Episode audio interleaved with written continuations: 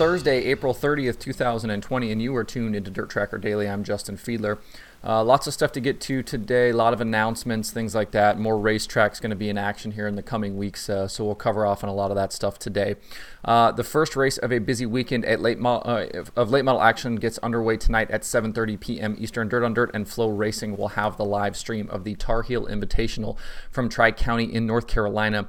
Names on the expected uh, 25 car entry list include Shane Clanton, Tyler Erb, Brandon Overton, Hudson O'Neill, Casey Roberts, Ashton Winger, Donald McIntosh, Kyle Hardy. Shannon Buckingham, and a lot of other guys.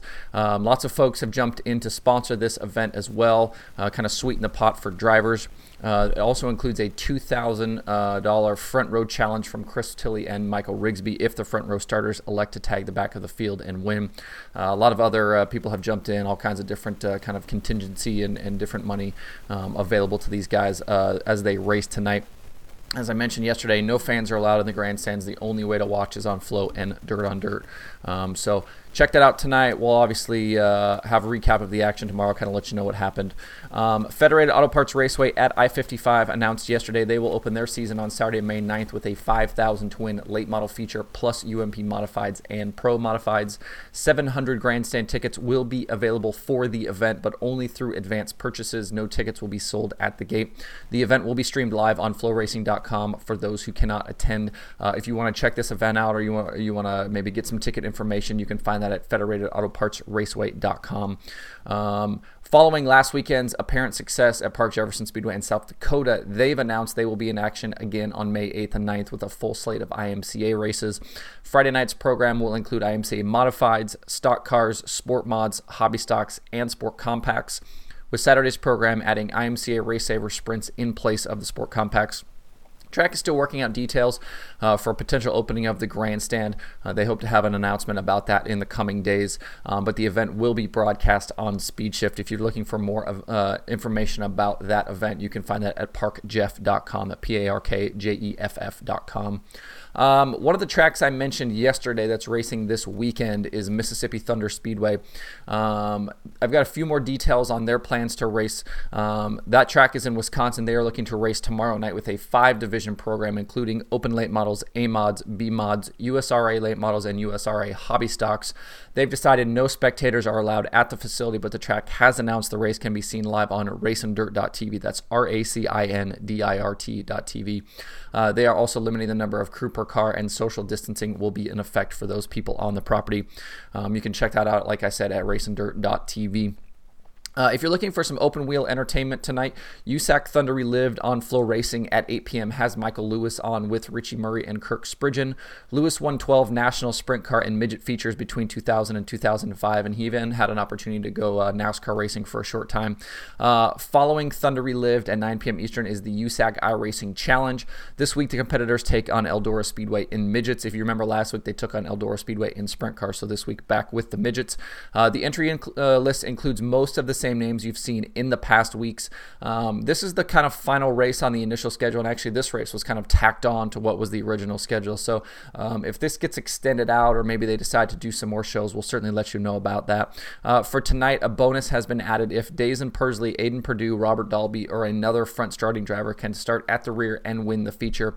Uh, if they do it, the winner's share will be uh, will go from 500 up to a thousand. Pursley's won the last two iRacing challenges coming into tonight. He's kind of been uh, one of those guys that's just been super fast in these events up to this point, and and uh, you know, like I said, has kind of been the, the class of the field the last two weeks. Um, the other item on tonight's pay-per-view schedule, if you want some iRacing action, is SpeedShift's iRacing Champions League. They have midgets racing at Fairbury. Uh, if you want to see the full slate of pay-per-view events tonight available uh, or streaming events uh, tonight, you can check that out at dirttracker.com/slash/watch tonight. Um, that's updates every single day with with what's on the slate and you know links to click to figure out how you can watch and all that stuff there. So you can check that out over there. Um, if you haven't clicked around on Dirt Tracker in the last day or so, I wanted to kind of point out a few stories um, to maybe check out if you've got some time today.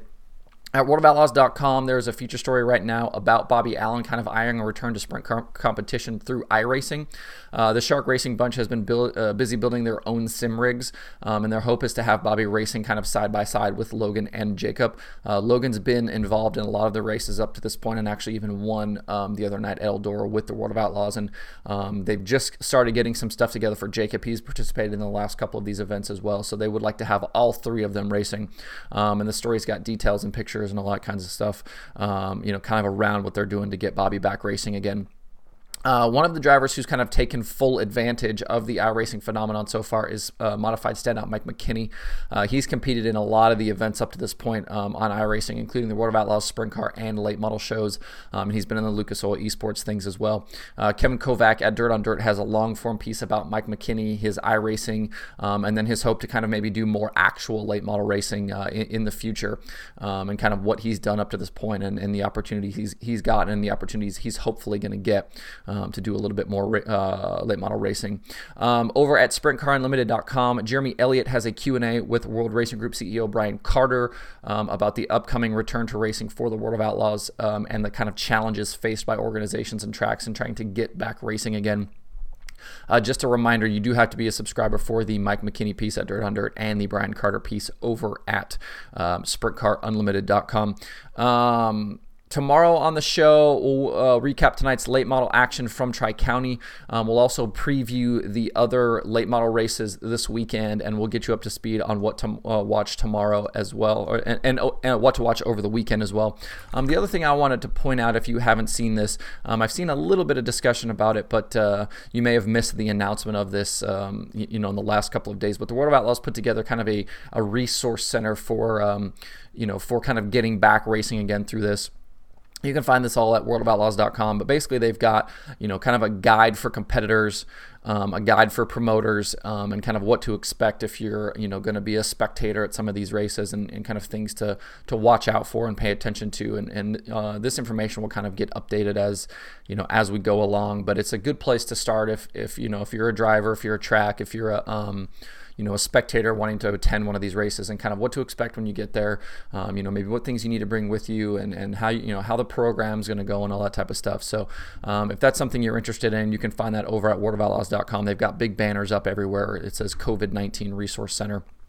Um, so check that out. Um, if you're looking at attending some of these early events, uh, you know I think one of the biggest things to do is just educate yourself and kind of understand what uh, you know what the situation is and and you know what the best way is to kind of approach these events as we get ready to uh, you know hopefully get some more racing going on. Um, you know, and I kind of talked about this yesterday. We're we're kind of in this weird period right now where you've got some people racing, some people not racing, but you know things are going to change kind of daily. Um, you know, as as some states open back back up as some local governments allow things to kind of continue. You know you're, you're kind of seeing that right now um, you know with a lot of states and a lot of counties kind of trying to you know kind of push people to, to get back open again and and uh, you know hopefully everybody is safe and and uh, you know are doing the right things and and can be uh, smart about this, so we don't have you know some sort of regression and have to kind of shut things back down again. And you know I think this is going to be kind of the new normal for a while is is you know masks and hand sanitation, uh, hand san you know using a lot of hand sanitizer and you know the the social distancing and things like that. The racetrack and and you know the world for for that matter is going to look a lot different here for a while. And you know some I've heard some people kind of compare this to what happened after 9/11, where you know you know air travel and things like that were just drastically different after that. And I think that's probably what you're going to see with this um, is just a lot of things will be a lot different than what you're used to. But you know, be open minded and you know be prepared for things to be a little bit different and and you know be prepared for you know maybe it might take you a little bit longer to get through the gate or you know just kind of give yourself a little bit of extra space and extra time to you know to you know get ready for these events and and to get into these events um, and you know make sure we're doing things the right way. So. Um, hope everybody has a good Thursday. We'll obviously back tomorrow with a new show. Like I said, we'll recap tomorrow or tonight's late model action from Tri County, and we'll preview the weekend uh, weekend's action, plus kind of get you up to speed on on what to watch and where you can watch it. You can find Dirt Tracker Daily on Apple Podcasts, Spotify, Stitcher, or where you get podcasts. Please subscribe, leave me a review. Um, also, tell your friends you can watch the show on YouTube and Facebook as well. You can email the show at info at dirttracker.com. You can follow along with us at facebook.com slash dirttracker, twitter.com slash dirttracker, and the website dirttracker.com. You can follow me personally on Twitter at Justin underscore Fiedler. Don't forget to sign up for the Dirt Tracker weekly newsletter that is live on the site. Uh, thanks, everybody, for tuning in. Hope you have a good Thursday. We will see you tomorrow on Dirt Tracker Daily.